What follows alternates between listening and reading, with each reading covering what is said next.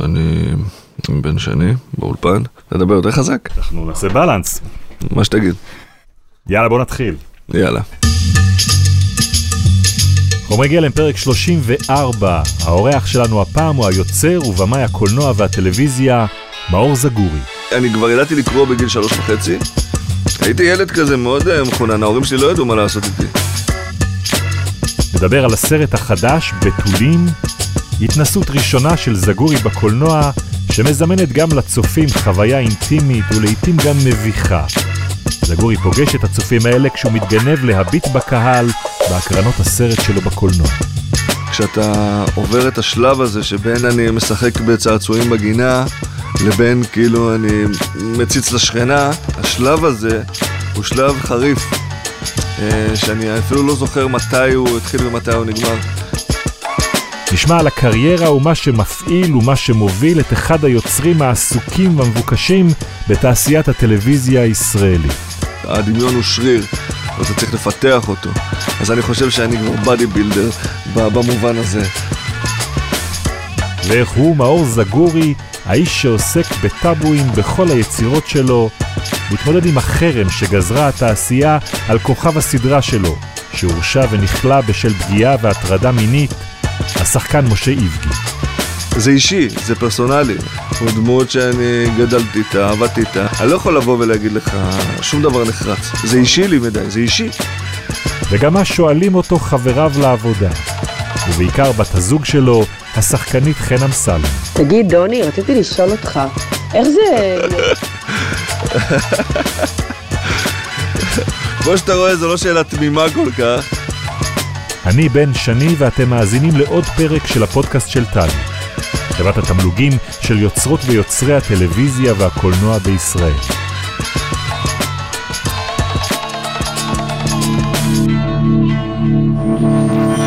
חומרי גלם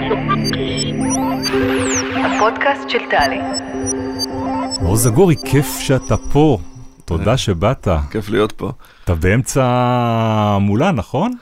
אה, כן, תקופה מאוד מרגשת בחיים שלי. עכשיו, כמה זמן מאז שהסרט אה, על המסכים? הסרט אה, לפני ארבעה שבועות עלה. עלה ו- ועולה ב- בהצלחה גדולה, נכון? טפו טפו טפו. אנחנו עומדים על 70 אלף צופים. 70 אלף צופים בקולנוע. כן, כן. בארבעה שבועות זה המון המון המון. ביחס גם לעובדה שזה סרט דרמטי. זה סרט דרמה, סרט ארוך, סרט איטי, ועדיין המון המון קהל מתחבר אליו. אז אנחנו נדבר הרבה על בתולים, הסרט ש, שלכבודו אנחנו נפגשים עכשיו. אבל את השיחה אנחנו מתחילים תמיד ב... בחפץ. אה, כן. מתחילים בחפץ? מתחילים בחפץ. איזה מגניב. זה אמור, אתה יודע, לפתוח את, ה... כן, כן. את הדיון, זה את העירייה ה... ולהכיר, ואתה באת, באת עם משהו צבעוני. מעורר את המיצים של השיח, של הדיאלוג. מה זה, מחברת? כן, הסתכלתי בכל הדברים שלי, והיה לי, לי איזה תהילים כזה ש...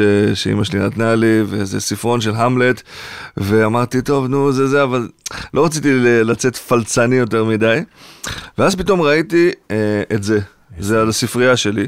זה בעצם ספר שבבית הספר שלנו, שהייתי, שגרתי בערבה, אז בכיתה ב' לימדו אותנו לכרוך ספרים, ואמרו לנו לכתוב ספר. ופשוט כתבתי, זה הספר, זה בעצם הדבר הראשון שכתבתי בחיים שלי, כנראה. אתה רוצה לדפדף? זה נקרא העכבר הפיקח.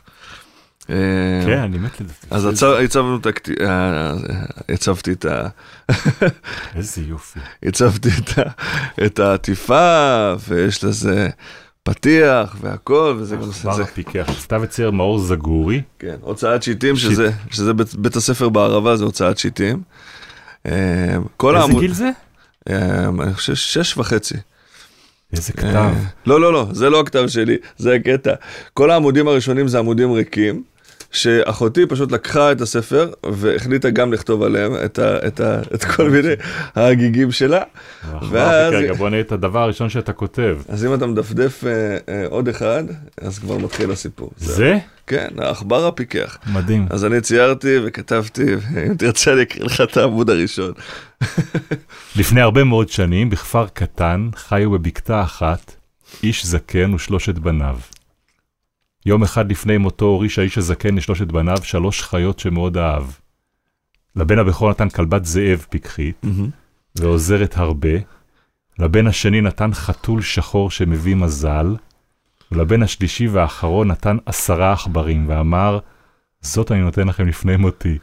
אנא שמרו עליהם, אך זכרו להשתמש בהם רק בעת צרה, ויגשמו משאלותיכם. כמו שאתה רואה, זה לא... אבא נותן לשלושת בניו, וזה זה לא, לא מקורי, אבל, אה, אבל אני יודע... מה לא מקורי? אני תקשיב, שיבוא יום מישהו ידון ביצירה שלך? מה, הכל נמצא בסיפור הזה. באמת? למה? מה למה? מעניין. בכפר קטן חיו בבקתה אחת איש זקן ושלושת בניו, זה הסרט האחרון בתולים. יש, נכון. יום אחד לפני מותו הוריש האיש הזקן לשלושת בניו, שלוש חיות שמאוד אהב, זה זגור אימפריה. נכון, לא חשבתי על זה אפילו. מה זאת אומרת? טוב, כל הסיפורים מתחילים ככה, לא? בגיל שש? כן, אני הייתי ילד מאוד, אה, אני למדתי, אני כבר ידעתי לקרוא בגיל שלוש וחצי. הייתי ילד כזה מאוד אה, מחונן, ההורים שלי לא ידעו מה לעשות איתי. אה, אבל הייתה, הייתה לי קליטה נורא מהירה, ידעתי כבר לקרוא בשלוש וחצי. אני זוכר שהגננת בגן הייתה מושיבה אותי לקרוא ספר לילדים, בזמן שהיא הייתה הולכת להפסקת סיגריה. סיפור אמיתי. וואו. כן, וזה ככה... וזה ב- בבית ספר הזה בערבה? כן, בבית ספר בערבה.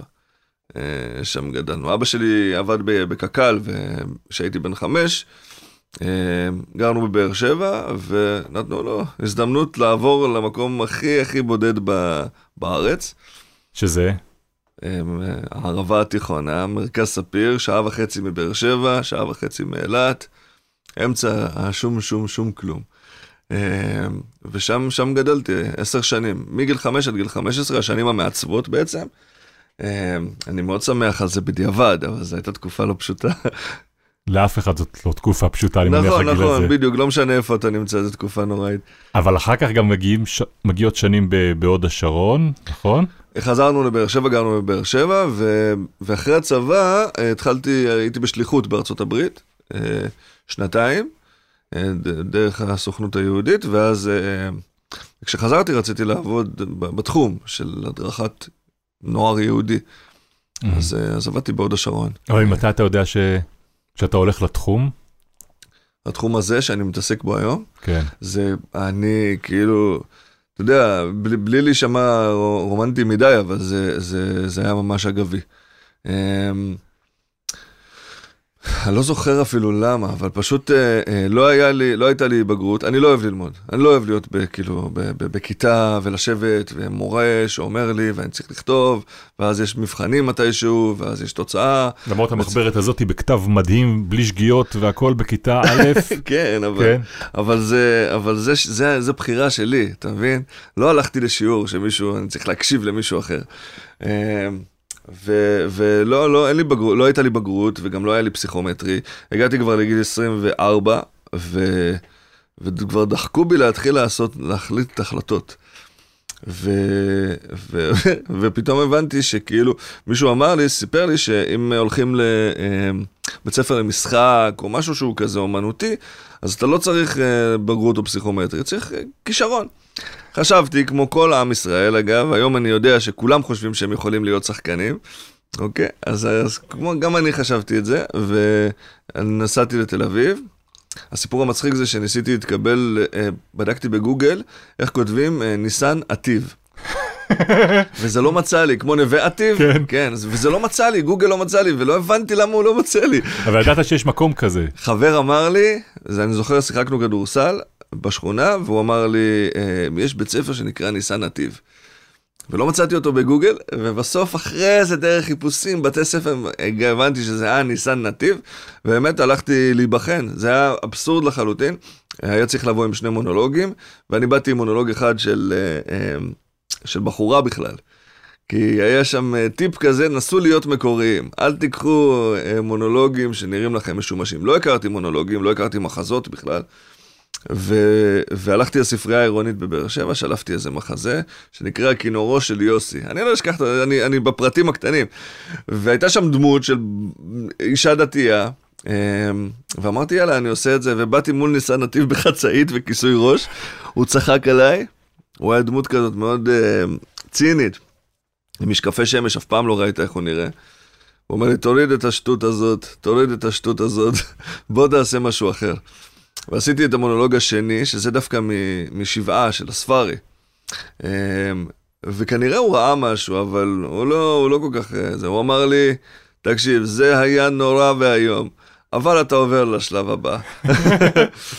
אז עברתי לשלב הבא, ואז כבר לא התקבלתי, אבל כן אה, התעורר בי החשק. יש משהו ב acting, באימפרוביזציה, בזה, זה, לפחות בגיל מסוים זה מרגיש כאילו live, ממש, הכל אפשרי. הכיתה מלאה באנשים צעירים כמוך, וכולם נוגעים אחד בשני כל הזמן, וזה היה, זה היה סקסי, וגם, מה, מאיפה באתי? כאילו, מה היה לי יותר טוב בחיים באותו שלב? ו, ואז הלכתי לכן אצל יורם לוינשטיין, עברתי גם שני שלבים, לא התקבלתי, ואמרתי, טוב, זהו, כנראה זה לא בשבילי. ואז חברה אמרה שהיא הולכת uh, להיבחן בסמינר הקיבוצים. הלכתי איתה, uh, והיא לא התקבלה ואני התקבלתי. זה מדהים. רגע החוויה הזאת, כי אתה, מה שאני רואה פה, נתפס אצלי כמישהו שיש מעליו איזושהי הילה כזאת שמסמנת כבר מגיל צעיר שהוא, שהוא יגיע. ואתה מתאר שתי חוויות ראשונות של, של דחייה, כן, רצינית, כן, בטח. במקומות נחשבים זה יכול לכבות מישהו ב... כשמגיע ככה. אז אני חושב שאלה המנגנונים שדווקא עוזרים לי. קודם כל, לא ידעתי שאלה מקומות נחשבים. לא היה לא לי... ידעת, כאילו לא היית בדיבור וב... לא, לא, לא, אף פעם לא הלכתי לתיאטרון, לא הבנתי בתיאטרון, לא הכרתי תיאטרון. אתה יודע, היו לוקחים אותי רק להצגות על סמים וזהירות בדרכים, כזה בבית ספר. זה לא תיאטרון. ו... אמ, ו... ולא, לא, לא הכרתי את בתי הספר, לא ידעתי מה זה תלמה ילין, לא ידעתי, לא ידעתי בכלל על העולם הזה. ואז זה קצת הגן עליי מהמקום שגם להתאכזב נורא, אתה מבין? זאת אומרת, זה לא משהו שתכננתי כל החיים שלי להגיע אליו. כן, אבל משהו- ששניים כאלה, ניסן נתיב ויורם נכון, לוינשטיין נכון. אומרים לך, אתה לא מתאים אצלנו, יש יש אנשים שילכו ויחפשו עכשיו אה, קריירה נכון. חדשה. התאכזבתי מאוד, התאכזבתי קשות, לא ישנתי לילות. אבל, אה, אבל, אה, וגם, זה- זה כאילו, זה, זה אנקדוטלי נורא, אבל ה-500 שקל שאתה צריך לשלם כל פעם שאתה נרשם, היה בשבילי הון, הון אז, כאילו. עבדתי כמלצר באולם אירועים בבאר שבע, ו-500 שקל זה היה באמת שבועיים של עבודה מפרכת. אבל אה, אז, אז, אז באמת לסמינר הקיבוצים זה היה הניסיון האחרון, ו... ושחררתי, אני, אני גם, אני די כזה. אני כאילו, אני מרגיש כאילו שיש כיוון ואני הולך אליו, ולפעמים זה טוב ולפעמים זה לא טוב, אבל זה כאילו, זה כאילו שלב. וזהו, ושם זה כבר השתנו החיים שלי אה, בסמינר. אבל זה גם יפה, כי הדרך שאתה מתחיל אותה, שאנחנו יודעים היום לאן היא מגיעה, ולקולנוע ולטלוויזיה, ולהיות הבן המועדף במקומות האלה, במסגרות האלה, מתחילה בכלל בתיאטרון. נכון. במקום שהכי לא ציפיתי שהיא, תתחיל בו.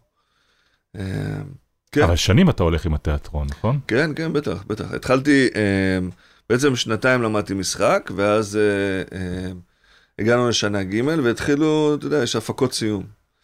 ו- והתחילו לביים אותנו אה, במאים, ואני יושב ואני כאילו, אתה יודע, אני, אני מעיר להם, אני, בתור שחקן, אני נותן להם טיפים, אולי כדאי ככה, בוא נעשה ככה, בוא נעשה ככה. חלקם אהבו את זה, חלקם לא אהבו את זה בכלל, אה, אבל הרגשתי שאני מתחיל להבין מה זה, להיות במאי. לביים. כן, אוקיי. הפוזיציה הזאת של, של, של לביים, שזה, שזה מהלך אה, בריאה אה, אולטימטיבי, אה, כי אתה ממש בורא מציאות.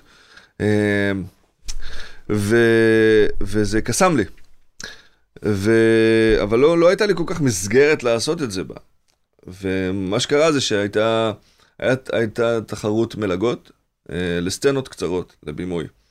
ו, והגשתי איזושהי סצנה, קצרה, משהו שאילתרתי, כי הייתי חייב את השלושת אלפים שקל האלה. אני, זה, זה ממש uh, turning points, כאילו, איך זה נקרא? Uh, מס, דלתות מסתובבות. כן. כן, אוקיי. הייתי חייב את השלושת אלפים שקל האלה למלגה. כתבתי איזושהי סצנה קצרה, ביימתי אותה, זכינו מקום שני. אמ, וזהו, וזה היה הפעם שהבנתי שאני יכול לעשות את זה. את הסצנה שנקראת 25, זה ממש כאילו... אחרי זה זה נהיה מחזה וכולי וכולי.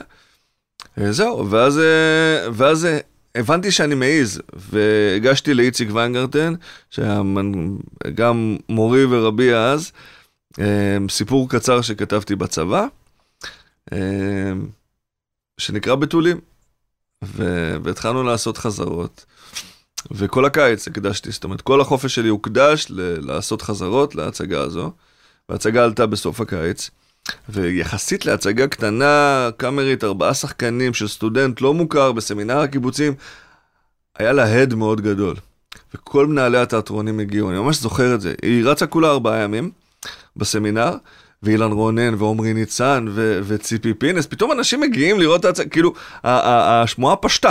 שהדבר הגדול הבא נמצא שם בסמינר הקיבוץ. לא יודע, אני לא יכול, אני לא יכול לה- להגיד את זה אוקיי. ככה, אבל, אבל, אבל, מי, אבל כאילו, כאילו אמרו, מישהו אמר למישהו שאמר למישהו שאמר למישהו, לכו לראות את ההצגה הזאת. ומה היה שם בהצגה? בעצם הסיפור של הסרט, אה, קטן יותר, אה, יותר, אה, מין פרספקטיבה טיפה יותר ילדותית. אה, הייתי צעיר ב-15 שנים משאני היום. אה, לא הייתי אבא, אז, אה, האופן שבו תפסתי את הסיפור היה אחר לחלוטין. ו... וזו הייתה הצגה מאוד מינימליסטית, ש... שלוש אה, קוביות נאות כאלה גדולות, אדומות, שיצרו כבאית אה, כיבוי אש, ובתוך עיגול צהוב ש... שאי אפשר לצאת ממנו, השחקנים תמיד נמצאים עליו, באיזה מדבר באיפשהו, אה, ו... וההצגה מאוד הצליחה, אה, אומצה על ידי צוותא, אה, ורצנו בפרינג' אה, שבע שנים. זכיתי עליה בפרס, מחזה הישנה, זה היה כאילו ממש, אתה יודע, זה היה, זה היה קצת אה, אה, כוכב נולד כזה. נקודת פריצה. כן, בשבילי כן. אז זה גם נקודה טובה לספר במאור זגורי על הסרט ש... שבשמו אנחנו נפגשים עכשיו, ו... ובזכותו אה, יוצא לנו לקיים את השיחה הזאת, בתולים שמוצג עכשיו, כמו שאמרנו, בבתי הקולנוע. סרט יפהפה ורגיש ומאוד תודה. אינטימי. נתת לי מתנה, חוויה, אה, כי, כי ראיתי אותו יחד עם הבן שלי. וזה...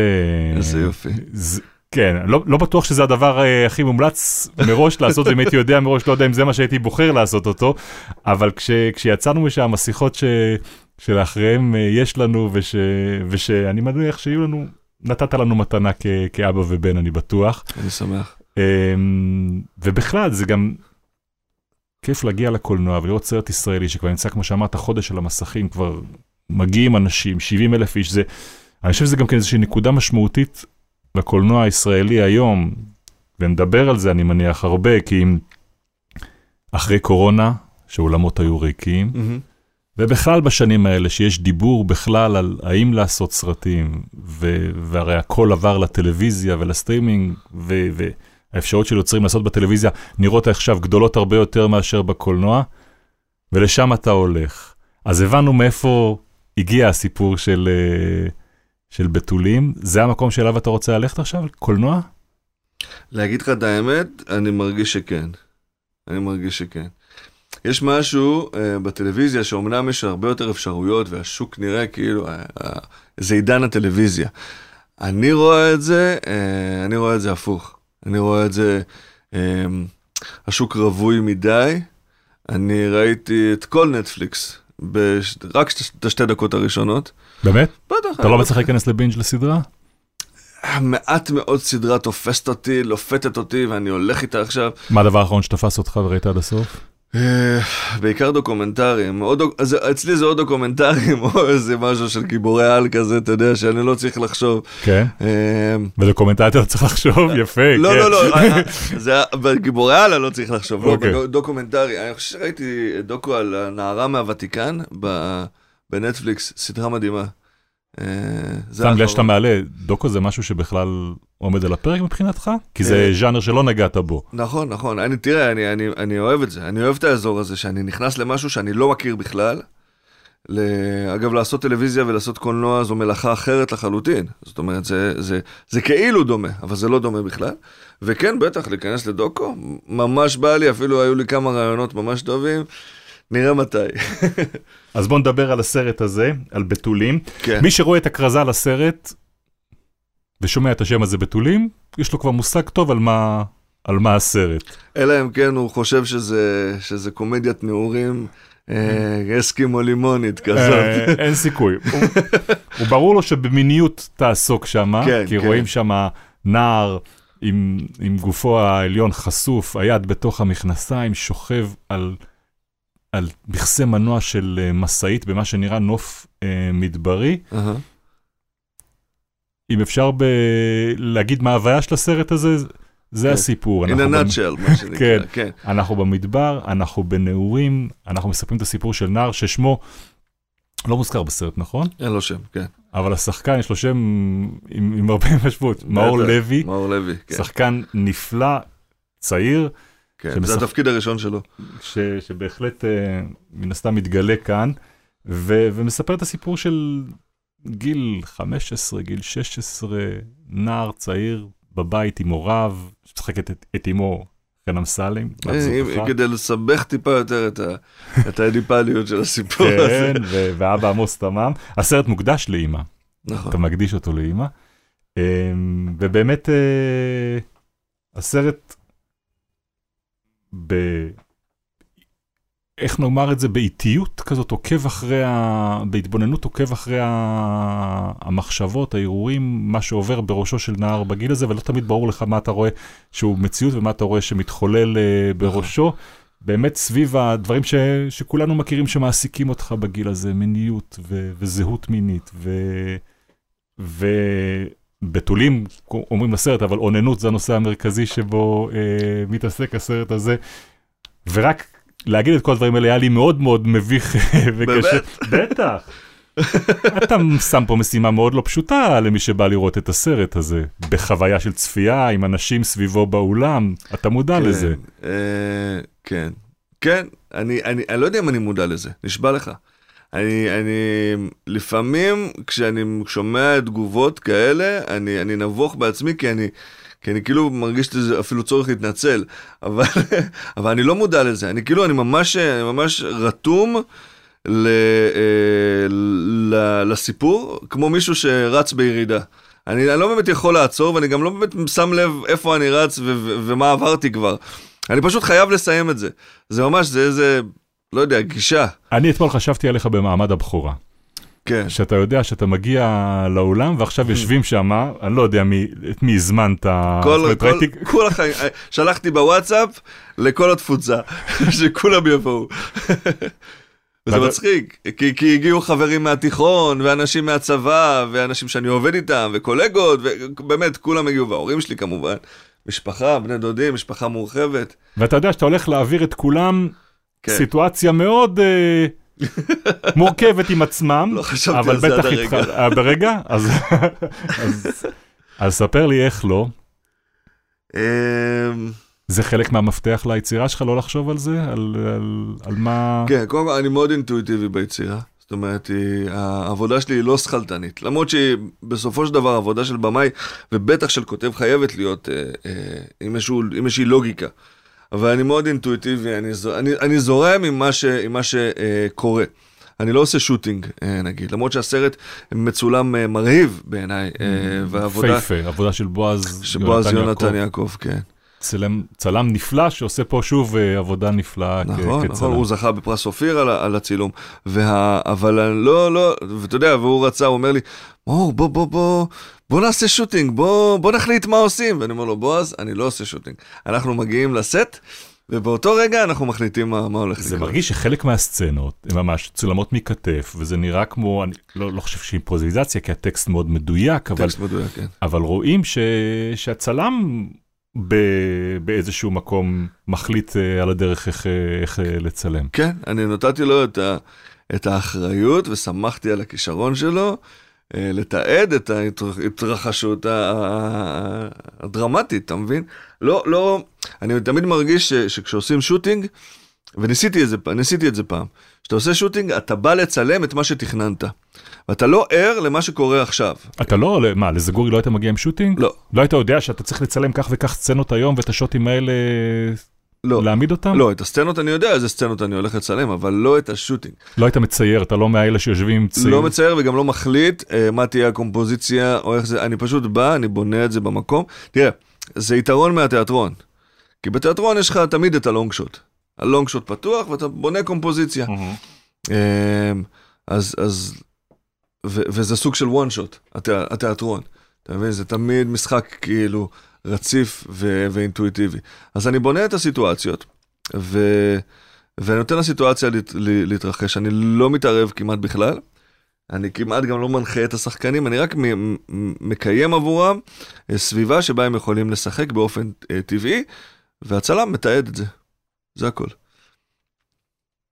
ככה אתה עושה גם בזגור אימפריה וגם בבתולים. כן, אני מודה שבזגור אימפריה זה היה ממקום של... אה, אה, אה, רציתי שזה, לא, שזה יהיה בגובה העיניים. אוקיי. שזה לא יהיה יפה מדי, שזה לא יהיה אסתטי מדי, זה צריך להיות נורא פרש, נורא כאילו דוגרי, אוקיי? שהסגנון של הצילום ושל הסדרה יהיה דוגרי נורא, בלי יותר מדי אה, אה, קולנועיות בתוכו. אוקיי. וכשאתה בא לעשות קולנוע, אז אתה כן רוצה לשדרג את זה ויזואלית ו- ולתת, to elevate it, כאילו להגיע לאיזה, לאיזה מקום אה, אה, שזה גם מעורר השראה, אה, ועדיין, ועדיין שירגיש טבעי. אה, אז זה היה הטריק שלי, לקחתי צלם גאון ולא עשינו שוטינג. וכמה טייקים? אה, מיליון. זה כן. כן, עושים הרבה טייקים. וגם אני, אני מודה שזה גם, הבאתי לקולנוע גם קצת אה, מה שקוראים לו בטלוויזיה ב, בקטע שלילי, אבל אה, כיסוי, אני מכסה. מה זאת אומרת? את, אה, אני מצלם גם, גם, אה, גם מה שלא צריך. אתה מבין? זאת אומרת, כשאתה לא עושה שוטינג, אתה צריך בעצם לוודא שתגיע לחדר העריכה ולא יהיה חסר לך כלום. אתה מבין? אז אני, אז אני מכסה, אני עכשיו רוצה את זה מפה, ועכשיו אני רוצה ככה, ועכשיו אני רוצה ככה, ותמיד גם לשחקנים אה, בא להם לעשות משהו חדש, אז זה כיף. ויוצאים גם להשלמות לסרט כזה או שלא היה צריך? אני לא הייתי צריך אה, עם השלמות. כיסוי כזה אתה לא צריך השלמות. בכיסוי כזה לא הייתי צריך, כן, לא, לא עשיתי השלמות. איפה שקראתי שיש עוד שעה של סרט, וואי, אתה... שיצא החוצה. עשית, עשית מחקר טוב. אה, כן, יש עוד שעה של סרט. זה, זה אחד הסיבות שלא היה צריך השלמות, כי היה לי יותר מדי חומר, אה, אבל אי אפשר היה לשאת את הסרט באורך המלא המלא המלא שלו, בדירקטרס קאט. זה מרתק מה יש שם בדירקטורס, אנחנו כי נראה מעט- שהכל נמצא שם נראה. כן, כן, אבל אנחנו עוד מעט נוציא כמה סצנות כזה, כחלק מהיח"צ. אה, מה שלא... סצנות שנזרקו לפח, כן, כן? כן, כן. אז, אה, אז כן, שעה שלמה שהייתי צריך לבחור ממנה. מאיזה, מאיזה דברים שמתוך הסרט יש לך סצנות נוספות מדיאלוגים בפנים, או מסצנות עם, עם, של השחקן של מאור לבדו, או של... גם של... וגם וגם, וגם של, גם של, אה, של מאור עם אחיו הקטן, גם של מאור עם החבר שלו. שהאח הקטן. זה תפקיד יפהפה, עושה אותו נער צעיר, ילד צעיר, נכון? כן, בן שש. שמו? אור עדי קוראים לו. שהוא עושה תפקיד נהדר של ילד שיש לו איזשהו שיבוש כזה נכון. בלשוני במילים. אמ, תפקיד מקסים שעושה שם, כן. אה, אז יש, יש, יש כמעט מכל, ה, כמעט מכל הסיטואציות, יש אה, יש עוד. סצנות. מה שכן, אתה יודע, זה מעניין שאני חושב על זה עכשיו, כי uh, באמת uh, כתבתי את התסריט לפני שהייתי אבא, אבל uh, ערכתי אותו אחרי שאני אבא. זאת אומרת, אני קולט שסצנות שיצאו, הם לא סצנות עם ההורים. מהמם. אין לי אף סצנה עם ההורים שנזרקה לפח, אלא רק uh, סצנות uh, בין הילדים לעצמם. זאת אומרת שיכול להיות שאז בכתיבה זה נראה לי, היה לי יותר חשוב, ובעריכה זה כבר היה נראה לי כאילו... טוב. נתת לנו פה איזה שני נקודות ציון לגבי הילדים ומתי כתבתם, וגם אנחנו יודעים שהסרט מתחיל ב, בהצגה הזאת ש, מהמם. שהיא תחילת הדרך המקצועית שלך בכלל. כמה שנים עובדים בסרט כזה? אה, מהרגע שקיבלנו אוקיי על, ה... על התסריט, אני חושב שבערך אה, ש... חמש שנים, אה, משהו כזה, כולל כאילו עבודת שכתוב וזה, חמש שנים מהאוקיי על התסריט? מהאוקיי על התקציב. ואז התסריט צריך לעבור באמת, באמת עוד כמה שכבות של צבע אה, עד שהוא מוכן. תסבר לנו את האוזן בזמן הזה כמה סדרות טלוויזיה היית מספיק לעשות? אה, לא, לא, לא באמת, לא עשיתי סדרות טלוויזיה. לא. עשית, אבל... ש- עשיתי, עשיתי שבאבניקים, הייתי אז בדיוק אה, עבדתי על שבאבניקים, ועשיתי מחזמר אחד, עוד שתי הצגות, עשיתי כמה דברים בדרך, אבל, אה, אבל זה היה תמיד אה, ברקע והייתי חייב לסיים אותו, ובל נשכח שהיו שנתיים שבהם התעשייה והעולם היה קפוא. לא קורונה. קרה כלום, כן, קורונה. אבל מה קרה אצלך בשנתיים האלה? זה הספיק לך, זה, זה אפשר לך לעשות משהו של, שלא יכולת לעשות קודם? או שהיית כלוא? אה, קודם כל זה נטרל אותי מעבודה אחרת. זאת אומרת, לא הייתי צריך לעשות דברים אחרים, הייתי חייב להיות בבית. אז זה פינה אותי להסתכל על הסרט שוב ושוב ושוב. הקאט, הקאט אה, שמשודר, הקאט בקולנוע זה קאט 276.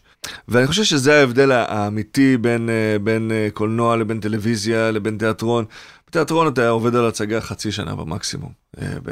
בטלוויזיה אתה יכול לעבוד באמת שלוש שנים או משהו כזה, ו- ותהליך העבודה, אתה יודע, יש שידור, יש דדליין. וכאן, תשדר שזה יהיה מוכן. אז אומנם המפיקים היו מתוסכלים, אבל אני, אני עוד לא הרגשתי שהוא מוכן עד שהרגשתי שהוא מוכן. רציתי לשאול אותך, אבל זה מתגמל באותה מידה? כלכלית? לא, כלכלית אני... לא, כלכלית לא. אין לי ספק שכלכלית לא, אבל אני שואל מבחינת ה... כן, כן?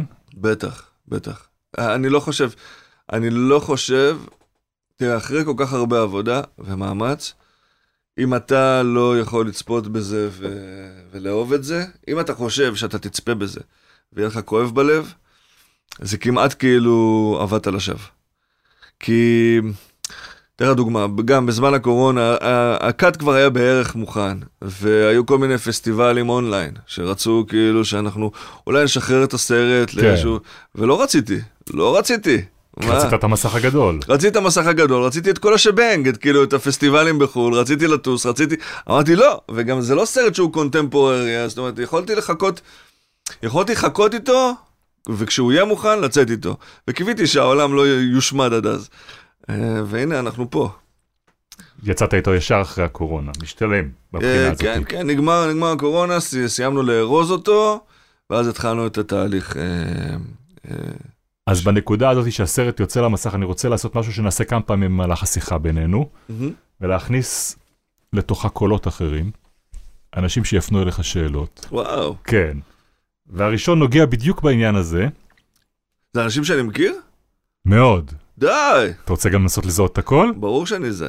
בוא נראה. היי מאור, אתה בימים אלה מתגנב אה, לבתי קולנוע לראות את תגובת הצופים אה, לסרט שלך. אה, תספר על החוויה ולמה אתה עושה את זה.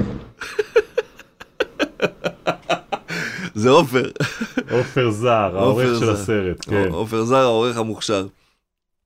אתה עובד איתו הרבה עם עופר? אני עובד רק איתו. אה, פעם אחת בגדתי בו והלכתי לנסות לעבוד עם מישהו אחר, וחזרתי אליו בזחילה.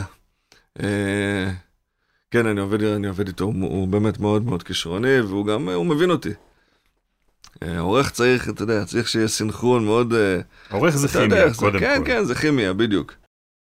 אז אה, אבל זה גם הרבה יותר מאשר כימיה. במיוחד הוא בסרט משלים כזה, אותי. כן, אתה אומר שיש עוד שעה בחוץ, כן, יש לעורך פה משקל מאוד גדול של לבנות אה, עלילה בסרט הזה. הוא משלים אותי, והוא גם, אה, הוא נותן לי קונטרה, והוא מתווכח איתי, ורב איתי עד שאני עוזב את החדר, ואז חוזר אחר כך, מעשנים סיגריה וחוזרים לעבוד.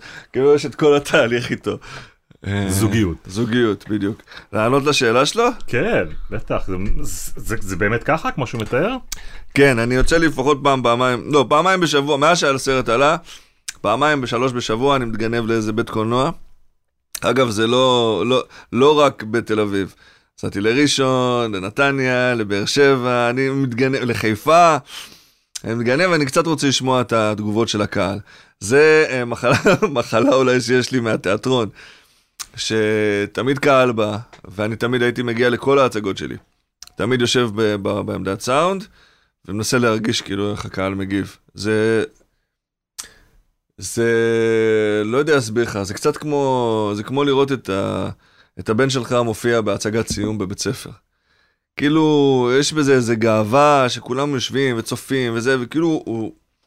וגם קצת לא להיפרד ממנו. יש בזה, יש. יש אלמנט של פרידה מאוד גדול, כשאתה נותן אה, את היצירה שעבדת עליה לבד, בעצם אתה מעניק אותה לעולם, העולם כבר מפרש אותה, מבקר אותה, מעליב אותה, מתהדר בה, זאת אומרת, היא כבר לא שלך.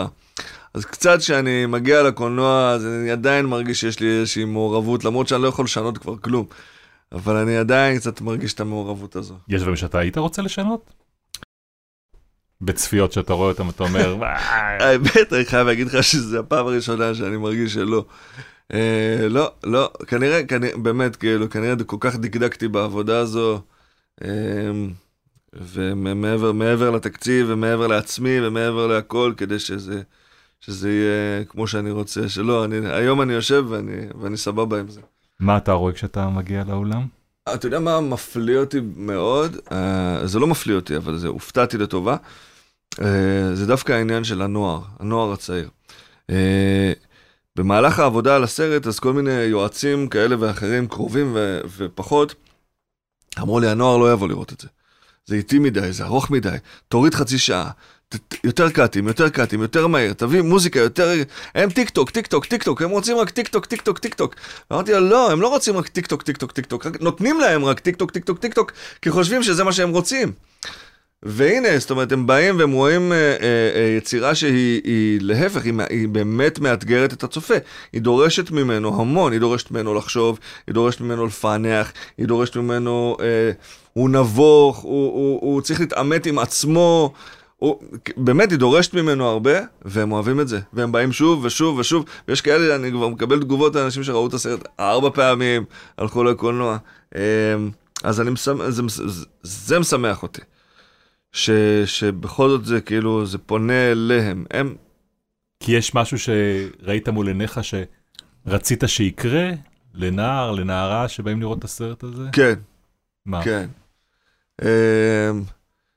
שיסלחו לעצמם. שיסלחו לעצמם. כן, כן. אני תסביר. חושב- אני חושב שהחוויה שלי לפחות בתור נער הייתה מהולה בהרבה אשמה. אה, גם כזו שקשורה למיניות, גם כזו שלא קשורה למיניות. אבל אה, האשמה ו, ו, ותשוקה שכרוכים זה בזה, כשאתה עובר את השלב הזה שבין אה, בין אני משחק בצעצועים בגינה, לבין כאילו אני מציץ לשכנה, לצורך העניין, השלב הזה הוא שלב חריף, אה, שאני אפילו לא זוכר מתי הוא התחיל ומתי הוא נגמר.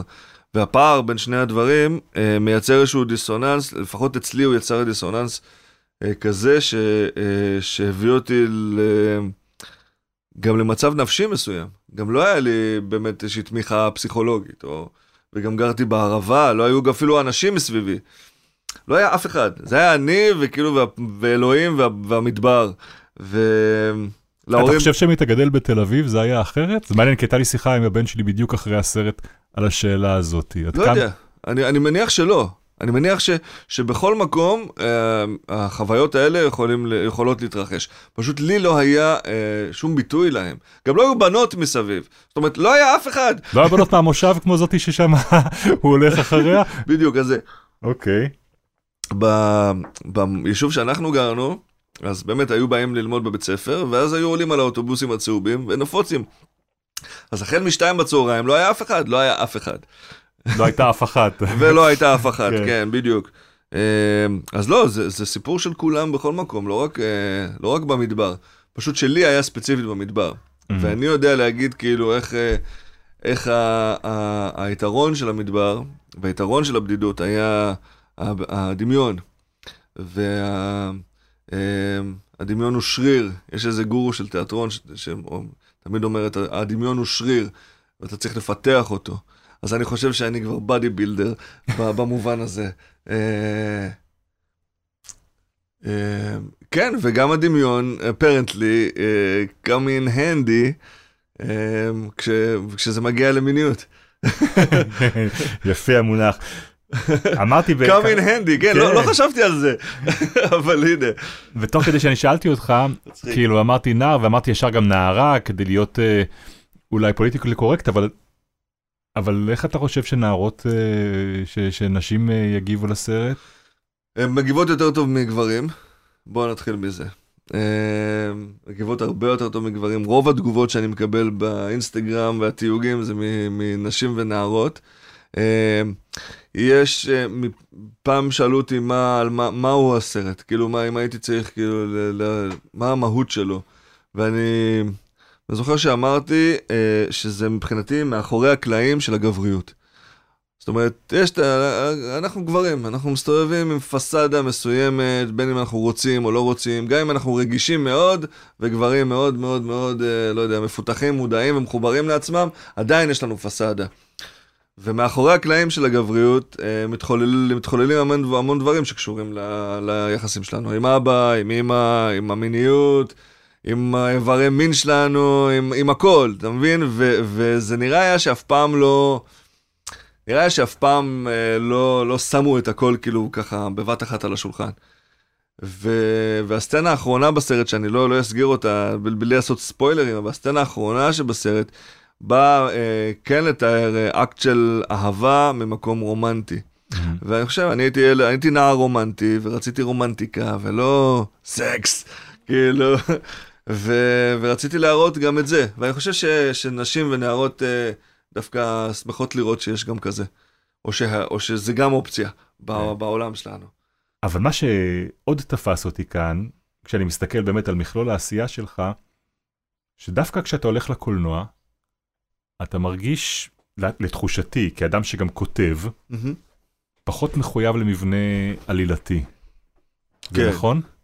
כן, זאת אומרת, אם, אם בסדרות ראינו את המתווה של אירוע מחולל, של משהו ש, שמניע וכל כן. דמות, וברור לנו לאן כל אחד הולך, כאן בסרט אתה הרבה הרבה יותר פתוח בעניין הזה. המשימה היא אחרת. אה, תסביר.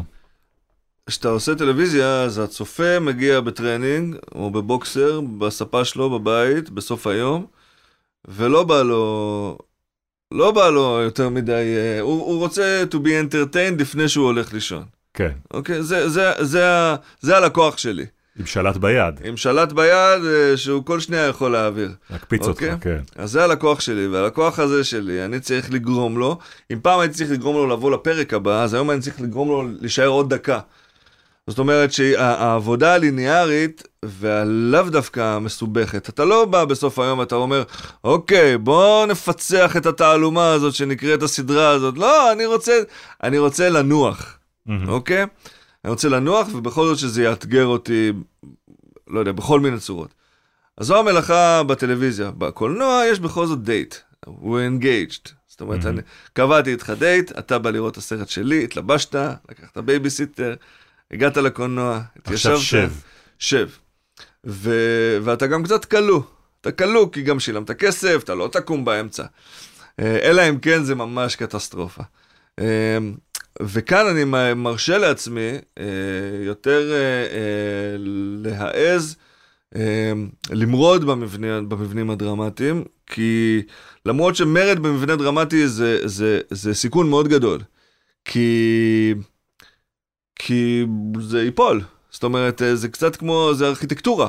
כן. אתה, זה, זה, כל הסיפורים בעולם הרי בנויים אותו דבר, נכון? יש התחלה, יש גיבור, הוא מסתבך, הוא מסתבך, מסתבך, מסתבך, זה מגיע לאיזשהו שיא, ועוד, הופ, והכל בסוף או נהיה בסדר יותר, או חוזר כאילו להיות... זה התרה, כן. כן, אז אני מאמין, ב, וגם מהניסיון ש, שעשיתי, ואני לא הראשון, גם אה, כלבי אשמורת זה סרט כזה, בטח ספרי, אה, ספרות זולה, נתתי שני טרנטינואים, אבל יש הרבה סרטים ש, שהמבנה, ממנטו, אה, ואני אני למדתי מזה שכל זמן שאתה שומר על המבנה הדרמטי, זאת אומרת שיש גיבור בהתחלה שהוא הולך ומסתבך, מגיע לשיא, ואז יש... את- כל זמן ששמרת על המבנה הזה, ממש לא משנה סדר הסצנות. החוויה הרגשית שאתה תעבור, וזה גם מה שבאתי לעשות בסרט הזה, רציתי להעביר את הצופה חוויה רגשית. וכמה הסיפור חשוב? הסיפור חשוב, בטח, הוא, הוא, הוא מדביק את כל, ה, את כל הרגשות האלה ביחד. את כל הזיכרונות, הסיפור, הסיפור הוא הדבק, אבל, אה, אבל לפעמים הסיפור הוא רק התיר, התירוץ להגיע. כי אם אתה צריך להגיד מה הסיפור של בתולים, איך היית מציג אותו? Mm, זה מסובך, אבל אה, בוא נגיד ככה, פעם היה את הקלטות וידאו, אז שהיית הופך את הקלטת, כאילו לראות את ה... מה התקציר, כן. אני חושב שהייתי... אני חושב ש...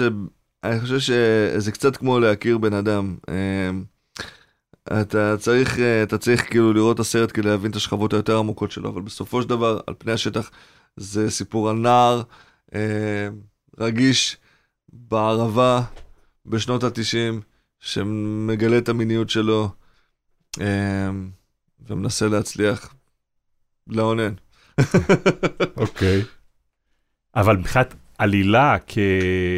כאיזשהו מהלך שהנער הזה יעבור שינוי או משהו כזה, פחות חשוב לך בסרט הזה. לא, זה חשוב, הוא עובר, בטח. אבל אתה אומר הוא נמצא בדקויות מאוד מאוד קטנות. לא, לא, לא, לא, ממש לא, זה קריטי, מה, שאנחנו, מה שאתה מדבר עליו.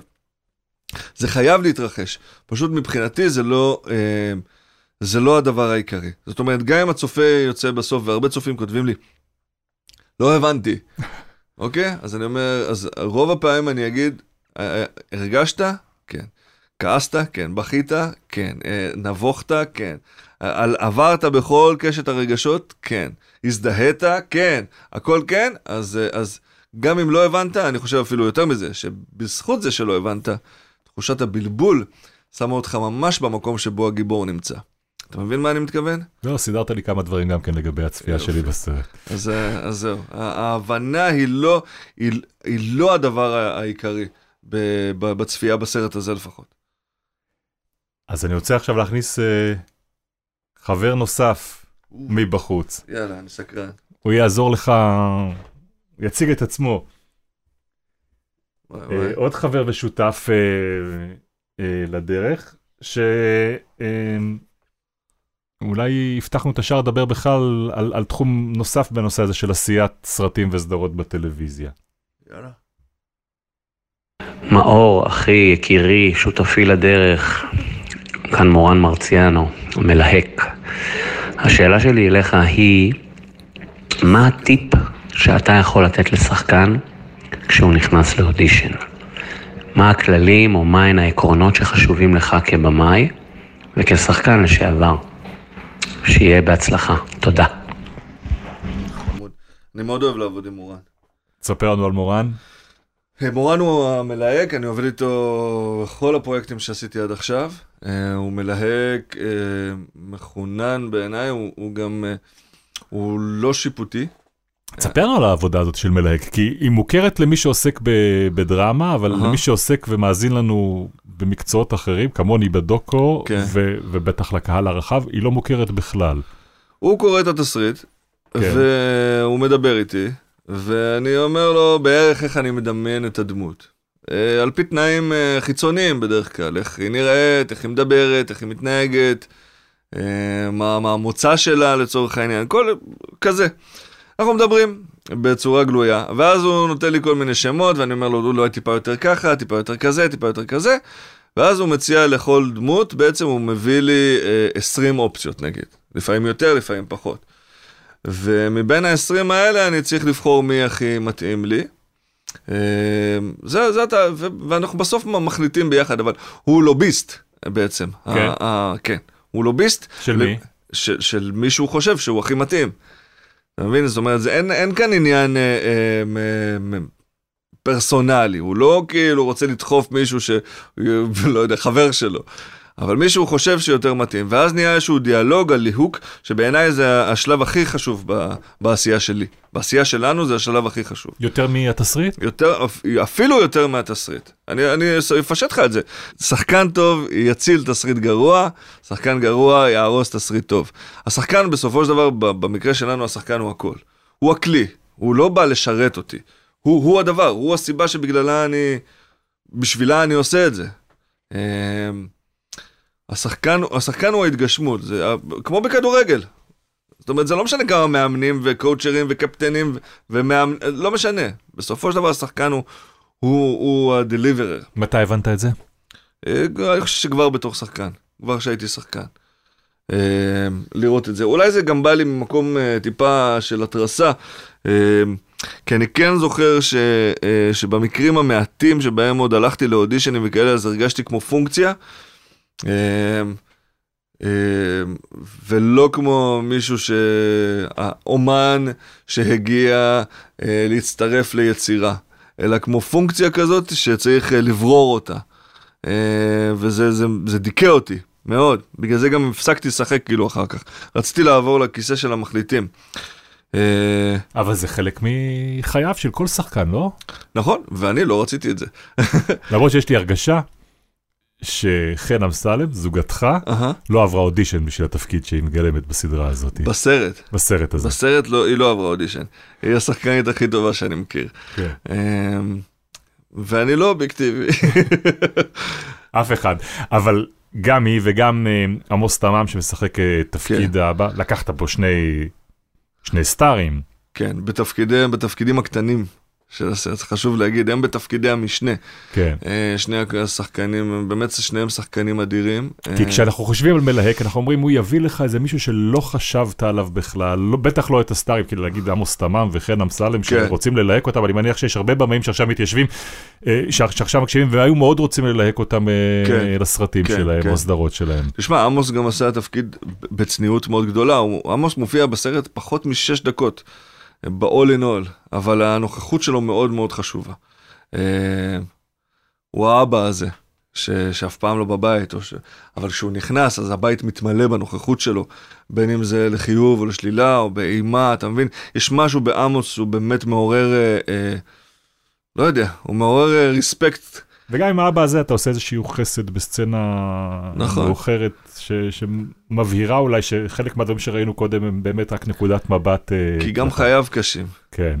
אה, ו- וב- ובתפקידי הילדים, בתפקידים הראשיים, אז רציתי אה, שמות רעננים, אנשים שאף פעם לא, שלא ראינו אותם לפני כן. אה, ל- לרוע מזלי, או למ- או למזלי הטוב, מאז שליהקתי אותם, אז גם מאור וגם ליאנה, אה, שמשחקת תפקיד נפלא, תפקיד אה, נשי כן, בסרט. כן. ליאנה מדהימה. ליאנה שם משפחתה? ליאנה עיון. ליאנה עיון. אז uh, שניהם כבר uh, נגנבו לי לכל מיני פרויקטים אחרים, אז אני, אבל אני יודע, אני יודע שהייתי הראשון. אז, uh, אז כן, רציתי לבוא עם פרצופים חדשים, בטח, יש לזה ערך עצום כשאתה צופה. אני שאלתי אם הפוך, יש גם ערך לעובדה שאתה מביא סטארים. Uh, כן, יש לזה ערך, כי, uh, כי זה סוג של uh, המלצה לצופה. זאת אומרת, תחשוב שאתה בא לסינמה סיטי, ויש מלא פוסטרים, לאיזה סרט תלך? לסרט שאתה לא מכיר שם אף שחקן, או לסרט שיש שם שחקן שאתה דווקא תופס ממנו? זה סוג של דלת. זה דלת להיכנס דרכה, אבל זו, זו לא הייתה הסיבה שבגללה לקחתי אותם. הם באמת שחקנים נהדרים, והם גם צריכים להיות איידולים. זה, זה חלק מהליהוק. אבל כשאמרת קודם, דיברת על זה שרצית את כל, איך קראת? את כל השבנג כזה של ה... שבנג, של הקולנוע. כן, של הקולנוע.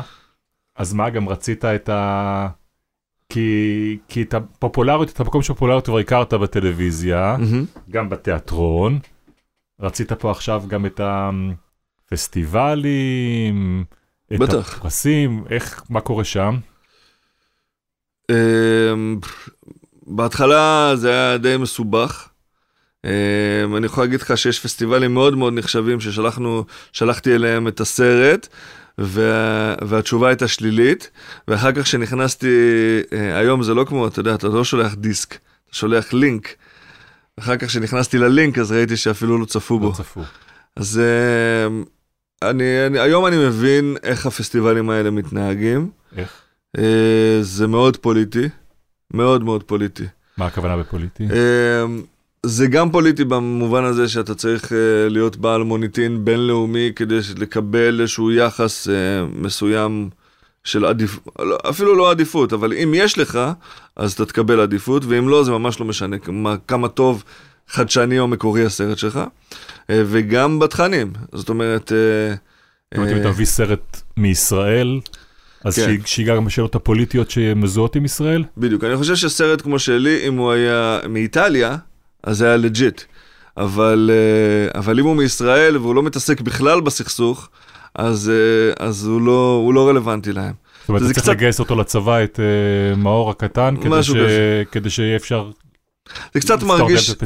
זה קצת מרגיש שהם רוצים לשמוע את, הס, את, אה, את עלינו, את הסיפורים שהם כבר, שהם, שהם כבר חושבים עלינו, אתה מבין? מהמם. That's what we think of you, we want that. אנחנו לא רוצים לשמוע שאתה גם היית teenager, או שגם אתה בן אדם שחווה אהבות ואכזבות, אתה מבין? זה כזה, זה ממש פוליטי במובן הזה.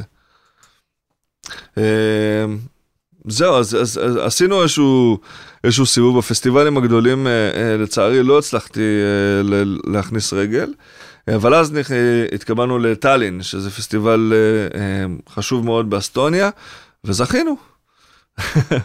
זה היה ממש לפני פחות מחודש, איזה פרס? פרס הסרט הטוב. נהדר. כן, כן. אז זה ברכות. וזכינו גם בפסטיבל דרום, חשוב לי להגיד גם, ובפסטיבל חיפה, זאת אומרת, כן, אה, זה, זה כן, זה כן קרה, אני לא מתלונן. אני רק אומר שברמה הבינלאומית הבנתי שהייתי נאיבי מאוד בזה שאמרתי, אה, אני אעשה סרט יפה, ואני אשלח אותו לכולם, והם בטוח יאהבו אותו. זאת אומרת, זה לא קורה ככה. אבל הקשבתי לך מדבר על העניין הזה של הציפייה להיות פוליטי. אני מכיר את העיסוק בפוליטיקה אחרת ב- ביצירה שלך, את העיסוק ב- בפוליטיקה של, של זהויות שמעסיקה מאוד את החברה הישראלית, במזרחיות, אני מדבר כמובן על, אה, על זגור אימפריה. אמ, אבל אנחנו מדברים על זגורי בעונה החדשה שלה, מהמם. משה איבגי לא ישחק. נכון. וראיתי מהלך שעשית, שאני הסתכלתי עליו כמהלך מרשים, שהזמנת אותו לפרימריה של, אה, של בתולים, נכון. שהגיע לשם, וככה ראיתי עיניים שנפקחו כלפי הנוכחות של, אה, של איבגי שם, ואיך אתה מתייחס באמת אה, אליו, איש ש, שכל כך מזוהה עם הסדרה שלך, מהמם. ולא ממשיך אה, איתה לעונה שלישית. תראה, צריך לזכור שאני, כשפגשתי אותו בפעם הראשונה, הייתי no one. הייתי בן 29, איזשהו, עם איזושהי אספירציה לכתוב סדרה שתשודר, שתצולם, שתיכתב, אוקיי? עזוב שתצליח. ו... ו... והוא נרתם למשימה, הוא מאוד האמין בי אז. אמ, ונוצרה בינינו אה, מערכת יחסים של, גם של במאי שחקן מאוד מאוד פורה ועשירה. למדתי ממנו המון. אני יכול להגיד לך שאשתי, שזה היה התפקיד, גם התפקיד הראשון בחיים שלה, אה, עד היום היא תגיד לך שזה היה ממש בית ספר אה, לעבוד איתו. זהו, מאז התחוללו הרבה דברים ב... כן, אנחנו יודעים מה התחולל בחייו של איבגי שהורשע ושנכנס אה, ויצא עכשיו אה, מהכלא נכון. על פגיעות שביצע בנשים בעבודתו אה, כשחקן. וזה באמת אה, שאלה, האם אה, אחרי שבן אדם כבר ריצה את עונשו, מהמם. יכול לחזור לעשות את מה שאנחנו יודעים שהוא עושה טוב, שהוא שחקן כל כך אה, טוב ומשמעותי, ובטח אתה מכיר את זה כבמאי. זו השאלה האולטימטיבית, זה מה שכולם שואלים אותי בכל מקום. ומה אתה חושב? כי אתה... תראה, לא- בסרט הזה אתה מתעסק בטאבואים ופורץ מהמם. הרבה טאבואים. והשאלה היא, האם גם פה חשבת לפרוץ את הטאבו, שהחלטת ש... שעוד לא בשלה העת? קודם כל, אה, שת- לקח לי, לא, לא היה לי פשוט להחליט, קודם כל לא רציתי בכלל לעשות עונה שלישית. אה, אה, הרגשתי גם שאתה יודע, ראינו סדרות בעבר, פתאום שמוציאים את, ה, איזה, את השחקן הראשי מהסדרה, והסדרה ממשיכה להתנהג כאילו הכל בסדר, זה תמיד הרגיש עקום ולא, ולא אמין, זה קצת, זה קצת לרמות הצופה. אה, ולא רציתי, לא רציתי, לא רציתי, לא רציתי, לא רציתי, ובקורונה, אה, אה, באמת כאילו ישבנו הרבה זמן בבית, ופתאום, ופתאום ההצעה לעשות עוד עונה, כן משכה אותי. וחשבתי אבל איך, איך לעשות את זה, איך לספר את זה, איך אני מספר את זה בלי הגיבור. כי היה לא לך הגיבור. ברור שזה יהיה בלי הגיבור? כן, הוא לא יכול היה להשתתף. אני אספר לך יותר מזה. יש לנו עונה שלישית כתובה שנכתבה לפני שש שנים, שלא תצולם ולא תשודר כנראה לעולם. זו הייתה עונה שנכתבה, כמעט כולה, לא, לא, לא כולה, אה, ממש באמצע עצרנו.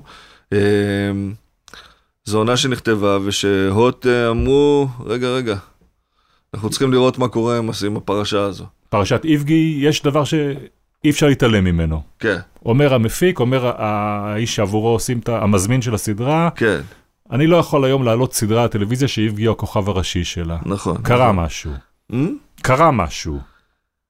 אני אגיד לך, בן, זה נושא יותר מדי מורכב בשבילי כדי לדבר עליו ככה באהלן אהלן, אה, בפודקאסט. זה, זה מורכב, זה, כזה, זה מורכב וזה זה לא פשוט לי וזה גם... אה, אה, וזה גם... אה, אני, אני צריך, אני...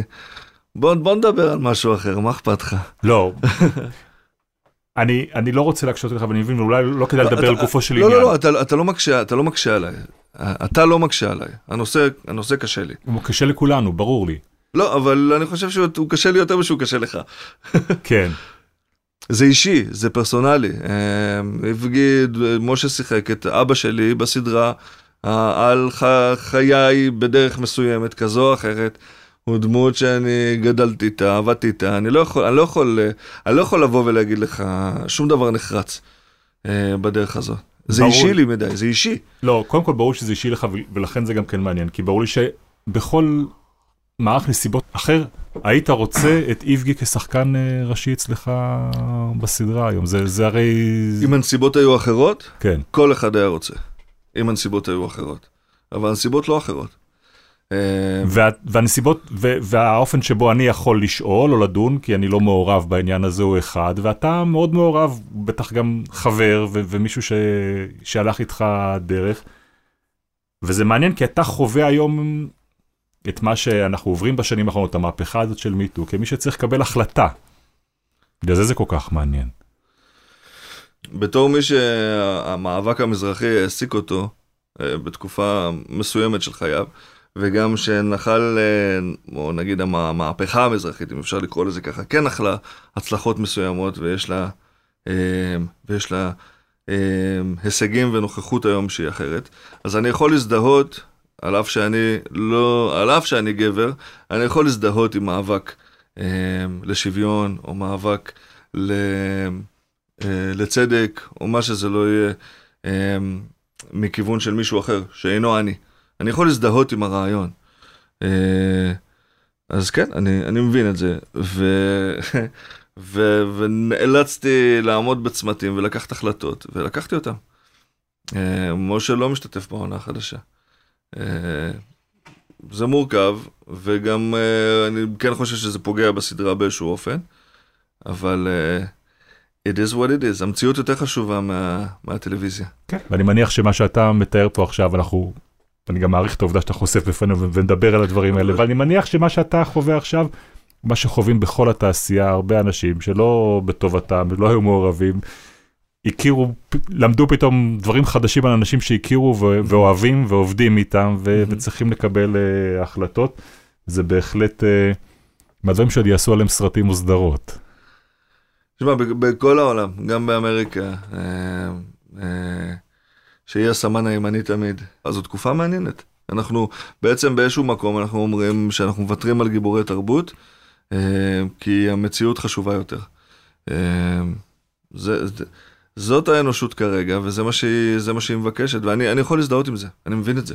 חווית את זה באיזושהי צורה גם כן, כשכתבת מחזה על השירים של אייל גולן בשנים האחרונות. זה, זה סיפור יותר מורכב. שמה? זה סיפור, זה סיפור יותר מורכב. אמ, תראה, סתם, אתן לך דוגמה. בברודוויי עלתה, אה, עלה בשנה האחרונה מחזמר על מייקל ג'קסון. זה אפילו עוד יותר, זו פעולה עוד יותר חריפה משלי. אני לקחתי את השירים ותפרתי סביבם סיפור. כן. סיפור על משפחה ירושלמית, שמדי פעם שרה צי אל החלון וצליל מיתר ו- וכזה וכזה. אוקיי, אני לקחתי את השירים שגדלתי עליהם וחיברתי אותם. אה, לתפיסתי זה, זה היה, קודם כל עובדתית זה המחזמר המזרחי הראשון. אה, וכשאתה עושה מחזמר שהוא ג'וק בוקס מיוזיקל, כמו שעשו על אה, אבא, זאת אומרת מממיה, כן. אה, תסביר בעצם את, הפורמט שלוקחים שירים של... אה, של אומן מסוים, ו, ובעצם רוקחים סביבה, סביבם איזושהי עלילה, כדי שזה...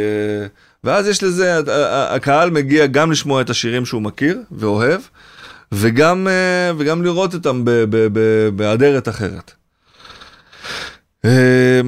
וזה מה שרציתי. עכשיו, אה, כשאתה, כשאתה מסתכל על הרפרטואר ה... של המוזיקה המזרחית או מוזיקה ישראלית, המחזות הזמר שנעשו על פי שיריו של, אז זה שלמה ארצי, וזה אריק איינשטיין, וזה דני סנדרסון, שאגב גם אני עשיתי.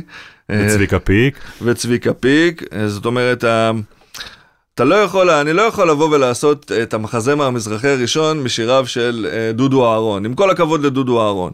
זאת אומרת, צריכה להיות איזושהי אה, היסטוריה, טוב, חייב להיות זוהר ארגוב.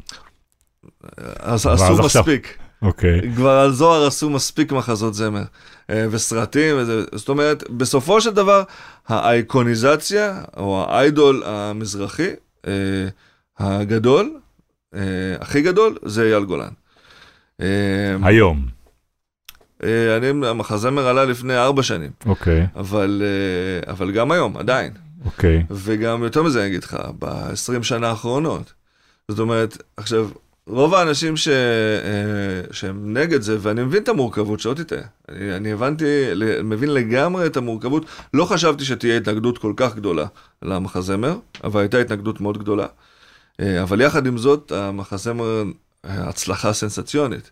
זאת אומרת, כן, אבל אני חושב שאם אם, אם היית בא והיית אומר, אני עושה סיפור על זה, מהמם. עלייתו ונפילתו, אה, עלייתו והביקורת כלפיו, עלייתו ומורכבותו, היו אומרים, אוקיי, לא, לא היו אומרים אוקיי. לא היו אומרים אוקיי. מה, מה פתאום? אני לקחתי שירים אבל של- לוקח, כשאתה לוקח את השירים ואתה הופך מהם סיפור שהוא סיפור אחר לגמרי, סיפור כן. אידילי, שלא נוגע בכלל במה שאנחנו מכירים שהתחולל או לא התחולל ב, ב, סביב הפרשות ש, שאייל אה, גולן אה, מעורב בהם, מהמם. אז בעצם אתה אומר, אומרים כלפיך, אתה מספק איזשהו הכשר לאיידול ולא לאיש ששנוי במחלוקת. לא, אני לוקח את המוזיקה שלו, זאת שאתה שומע ברדיו, זה זאת שאתה אה, יכול ללכת להופעה ולשמוע אותה, זאת שאתה רואה בטלוויזיה, אני לוקח את המוזיקה ואני משתמש בה. אוקיי. אה, המוזיקה היא של כולם, אפרופו מה שדיברנו מקודם. אה, לא השתמשתי ב... ב לא, אני חושב שמה שאנשים חשבו זה שאני בא לספר את סיפור חייו, וזה לא, לא העניין. אה, אתה אומר שזה המעשה הלא לגיטימי? זה מה ש... זה, זה, זו הייתה הטענה העיקרית כלפי המחזמר. אמ, אבל המחזמר הוא, ומי שראה אותו יודע, אה, הוא לא נגד שום דבר, אלא הוא בעד משהו. וזהו, ואני מבין את המורכבות, אני מבין את זה, אני מבין, מה, אני, מה אתה חושב, שלא, שלא עברתי את כל מסכת ה... ברור לי שעברת, בגלל זה מעניין אותי לדבר איתך, כי אה. ברור לי שבתור מישהו שעבר גם את ההתלבטויות, גם את המחיר בטח שיש ל... כן, כן, בטח, יש, להכל יש מחיר. דבר איתי על המחיר. בתוך תיאטרון הקאמרי, אה, אה, ועד השחקנים התנגד למחזמר. אה, המנהל האומנותי החדש לא רצה להיכנס לתפקיד עד שהמחזמר יעלה כדי שזה לא יהיה בקדנציה שלו. אה, התנגדויות ומכתבים לתיאטרון ו- וכל יום, ש- וכל יום אה, כתבה ו- ואני לא הקלתי על עצמי, לקחתי שח- אנשים שהם לא שחקנים אה, כדי לעשות, את- כדי לבנות את המחזמר, כמעט כולם. אה, אבל אני יודע משהו שאתה לא יודע אולי. אה, אני יודע מה זה להגיד את השם אייל גולן אה, מחוץ, ל, מחוץ ל, לצנטרום. והשם אה, מחוץ לצנטרום אה, לא אומר קודם כל הפרשה. בצנטרום, כשאתה אומר אייל גולן, אתה קודם כל שומע את הפרשה. מחוץ לצנטרום הם... ואני יודע, המשפחה שלי מעריצים מאוד גדולים שלו. אחותי הייתה הולכת לראות משחקים שלו במרמורק, הוא משחק כדורגל. אה, והולכים להופעות וקונים תקליטים, אה, תקליטים, אלבומים ושומעים. זאת אומרת, אני לא, המ- המחזמר, ולצערי, הוא לא, הוא, הוא, הוא היה בשביל, בשביל, בשביל ההורים שלי ובשביל המשפחה שלי, אה, שהם באו לתיאטרון, ובפעם הראשונה, אני חייב להגיד לך, וזו הייתה הצגה 15 שעשיתי, בפעם הראשונה הם ראו את עצמם בתיאטרון. אה, והערך שיש לזה הוא יותר גדול, הם, אה, לדעתי. יש לזה, לא יודע אם יותר גדול, אבל יש לזה ערך. אה, ומשם משם, נכנסתי לזה. זה לא הייתה, זה לא הייתה רק, לא יודע, גחמה כלכלית, או חשבתי שזה יהיה איזה שלאגר כזה. ועובדה, מלא אנשים הגיעו לראות אותו, over and over. אז עשינו סיבוב גדול כדי לחזור בסוף לשאלה של מורן. מה הש... אה, השאלה של מורן, וואו וואו. מה אתה מחפש באודישן? מה אתה מציע לשחקן שמגיע לאודישן? השחקן צריך להרפות מהעובדה, ש... מהמחשבה שהביצוע שלו משנה משהו. אותו הערה של ניסן נתיב, תוריד את כל השטויות האלה מעליך. לא, אפילו עוד יותר. זאת אומרת, הביצוע לא משנה. הוא יכול, אני לפעמים יכול להעביר שחקן שעשה אודישן לא טוב, ולא להעביר שחקן שעשה אודישן טוב. מה, זה הכל הנראות? לא, לא נראות, התאמה, באופן כללי. אה, אנרגיה, כריזמה, אה, כן, גם מראה חיצוני, אבל גם אה, לפעמים קול. זה, אני, מאוד חשוב לי הקול של השחקן שאני עובד איתו. אז מה אתה עושה בדרך כלל באודישן כזה? זה, הוא מגיע עם איזשהו טקסט מתוך כן, הוא התסריט? מגיע עם, עם, בטקסט, בדרך כלל לוקח אולי שתי דקות, עד שאני, אפילו פחות, עד שאני מבין אם הוא מתאים או לא. וזהו. ואתה אומר לו תודה רבה, או שאתה אומר לו, "ת- ת- לא, לא, אני עובד איתם, אני עובד עם השחקנים, אני תמיד מנחה אותם, מכוון אותם, טיפה ימינה, טיפה שמאלה וכזה, אבל אה, מה, אז מה אתה אומר, ש- שאין הרבה שהוא יכול לעשות? לא, אני אגיד לך יותר מזה, אה, אין הרבה שיכולים לשחק. אה, לדעתי. אוקיי. זה יכול קצת לפגוע במי ב- בסדר, אני, שמתפרנס מ... ו- יודע. ורואה את את העתיד שלו כשחקן. אני, אני, אני יודע, אבל זה קצת כמו, זה לא קצת, זה כמו להיות ספורטאי. זה ממש לא משנה כמה תתאמן וכמה תרוץ, וכ... זאת אומרת זה משנה, אבל אתה צריך, זה צריך להיות, זה צריך לגבות איזושהי יכולת אה, טבעית שקשורה לאישיות שלך ולמי שאתה. אה, אני פוגש מלא אנשים שהלכו לכל הסדנאות ולמדו בבית ספר למשחק ושלוש שנים והקדישו את חייהם והם נורא כועסים עליי שאני מלהק איזה כוכב ריאליטי שיש לו כריזמה אחרת משלהם. נורא כועסים עליי, אבל אה, זה לא מקצוע של הג- הוגנות. אה, מסי לא רץ כשהוא משחק, הוא לא רץ, הוא אפילו לא יורד להגנה. אבל uh, יש לו תפקיד ואותו הוא עושה הכי טוב, אני, אני, אני באמת מאמין בזה. השחקן מגיע עם איזושהי, יכולת uh, uh, טבעית, מולדת, או שהוא רכש במהלך חייו, שלתוך זה הוא מכניס את ה... נכנס הכישרון, החריצות או מה שתרצה. אבל לא כל אחד יכול לשחק, ממש לא. צרנו לבאס. לא, זה מה שאני חושב. לא, ברור. אני רוצה לשלב עכשיו את השאלה האחרונה, היא הגיעה בוואטסאפ עכשיו. תגיד, דוני, רציתי לשאול אותך, איך זה להיות תמיד צודק? ספר לי את אה, סוד הקסם. איך זה להתהלך בעולם בידיעה שה... שאני תמיד צודק?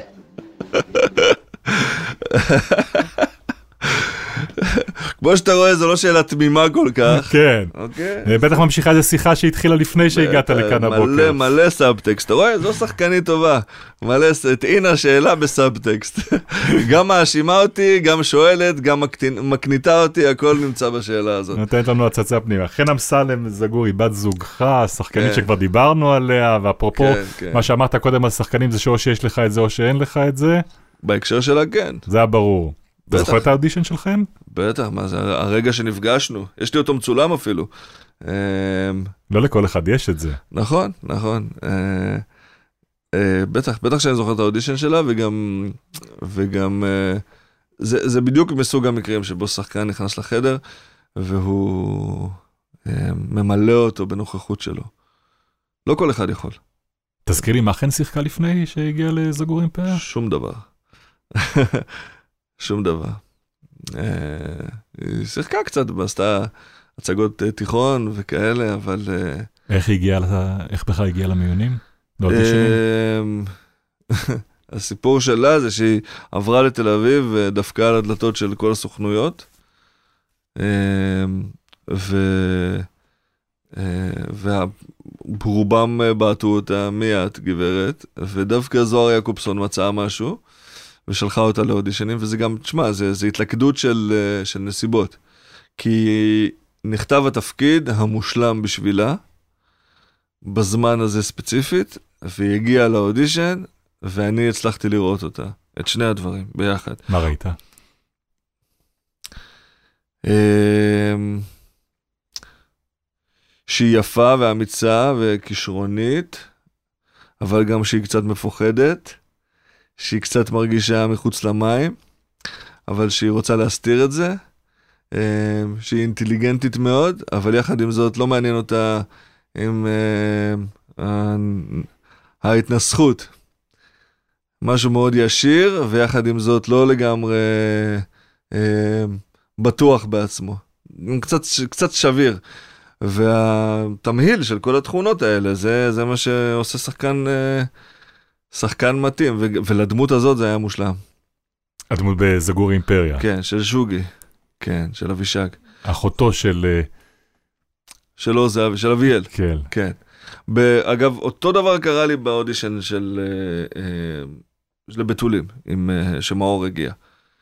אתה רואה, ראיתי את כל, ה, את כל הכתבים בתוך ה- האישיות שלו, ואני מתייחס לזה, אתה יודע, אתה יודע, שאלנו מקודם על שחקנים וכזה, שחקן או משחק זה לא, זה לא ביצוע, זה הרשות להתבונן בי. ככה אני, ככה אני מתייחס לזה.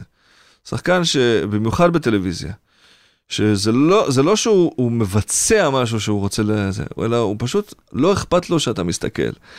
אה, אם הוא בוכה, אם הוא ערום, אם הוא כועס, אם הוא נבוך, הוא פשוט מרשה לך להסתכל, או מרשה לך לצלם או לתעד, והרשות הזו לא כל אחד נותן אותה. כי אנחנו מתנהגים בדרך כזו או אחרת, אבל כשנדלקת לנו מצלמה מול הפרצוף, אנחנו ממש משנים, כל ההתנהלות שלנו משתנה. והשחקנים הבאמת טובים, לא משנים את ההתנהגות שלהם. וכשחן אומרת לך איך זה להיות תמיד צודק, למה היא מתכוונת? אה, לזה שתשמע, זו קללה וברכה, סתם. אה, היא סתם מקניטה אותי, אבל אה, לפעמים אני תמיד צודק. זה הדינמיקה ביניכם? לפעמים אני תמיד צודק, כן, קח את הפרדוקס הזה, תעשה איתו מה שאתה רוצה. אוקיי, אני יכול להתחבר. אה, מאור זגורי, מה זה כיף לדבר איתך. תודה רבה. אנחנו מגיעים ככה לקראת סיום, ובסוף תמיד יש לנו שתי שאלות. אה, יש כן. עוד שאלות? חשבתי כן, אבל לא. מבחוץ, אלה מגיעות מבפנים והן חוזרות עם כל המרואיינים. כן. הראשונה היא, אולי גם ענית עליה כמה פעמים במהלך השיחה, אבל נראה מה תבחר עכשיו. אם הייתי מעמיד אותך עכשיו מול כיתה, לא יודע, של שחקנים או של יוצרים, והיית מסתכל על תלמיד אחד ובוחר אותו ו- ונותן לו עצה, איזשהו טיפ לדרך, מה זה היה? אה, אז זה יתחבר לתשובה שלכם, לשאלה שלכם. אה, לא להקשיב לאף אחד. לאף אחד. זה לא נכון. להקשיב לכולם, אבל, אה, אבל להקשיב הכי הרבה לעצמך. אה, יש משהו ב, ביוצר צעיר, או ביוצרים צעירים, שהם תמיד רוצים אה, להידמות או להיכנס לאיזשהו מודל שיש להם. בזמן שהעולם צריך את מה שיש בתוכם, זאת אומרת, מה שעדיין לא נראה. והם מחפשים הרבה פעמים את הכוחות שלהם מבחוץ. מ- ממקום של אה, הצלחה או של אישור או של, אה, או של כסף והכוח שלהם, הכוח של, הכוח של היוצר הוא נמצא במקום שבינו לבין עצמו, בדיאלוג שהוא מנהל עם עצמו אה, ובתחושה שהוא צודק.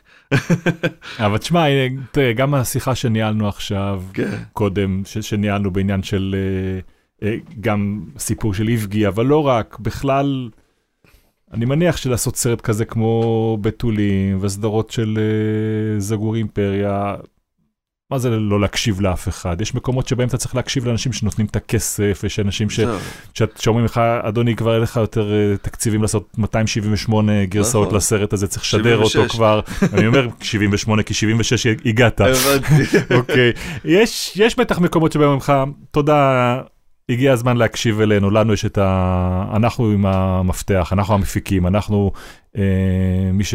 אז, שבסופו של דבר מחליט. אז ברגעים האלה אתה צריך, אה, תראה, צריך להקשיב, צריך לשמוע, אני מקשיב לכולם. כשאני אומר אה, לא צריך להקשיב לאף אחד, זה, ב, זה כשזה מגיע ל, ל, לגזר הדין, שבו או להקשיב להם או להקשיב לעצמי. בסוף, בסוף, בסוף, אם, אם אנחנו עומדים בשני צדדים שונים של המתרס, אז אני אקשיב לעצמי. ואם הם נותנים לך את האפשרות הזאת.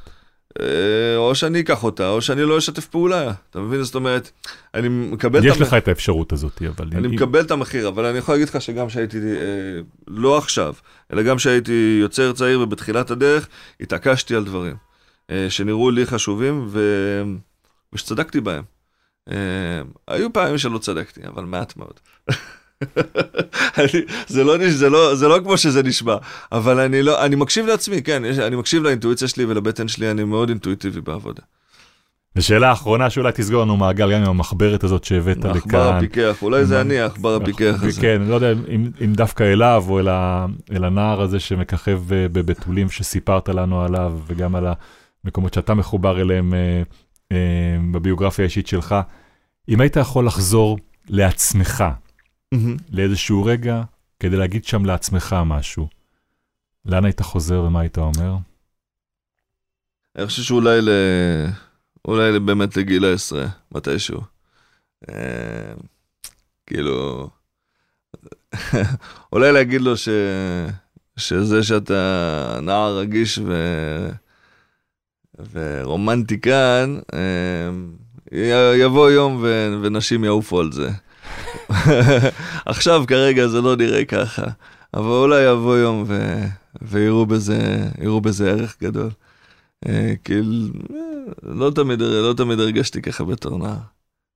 היום יותר. מאור זגורי, תודה רבה רבה רבה על השיחה הזאת. תודה לך, תודה רבה. זהו, זה הגלם שלנו להיום. את הפרק הזה ואת כל הפרקים הקודמים שלנו, שבהם שיחות עם יוצרות ויוצרי קולנוע וטלוויזיה, אפשר לשמוע בכל אפליקציות הפודקאסטים, חפשו שם חומרי גלם. את חומרי גלם עורכת דפנה יודוביץ'. ערך את הסאונד יונתן שני. תודה מיוחדת למירב קליין מיטלי על העזרה שלה בהפקה. בקרוב נשוב אליכם עם גלם חדש, ועד אז ממני בן שני, תודה לכן ולכם על ההאזנה.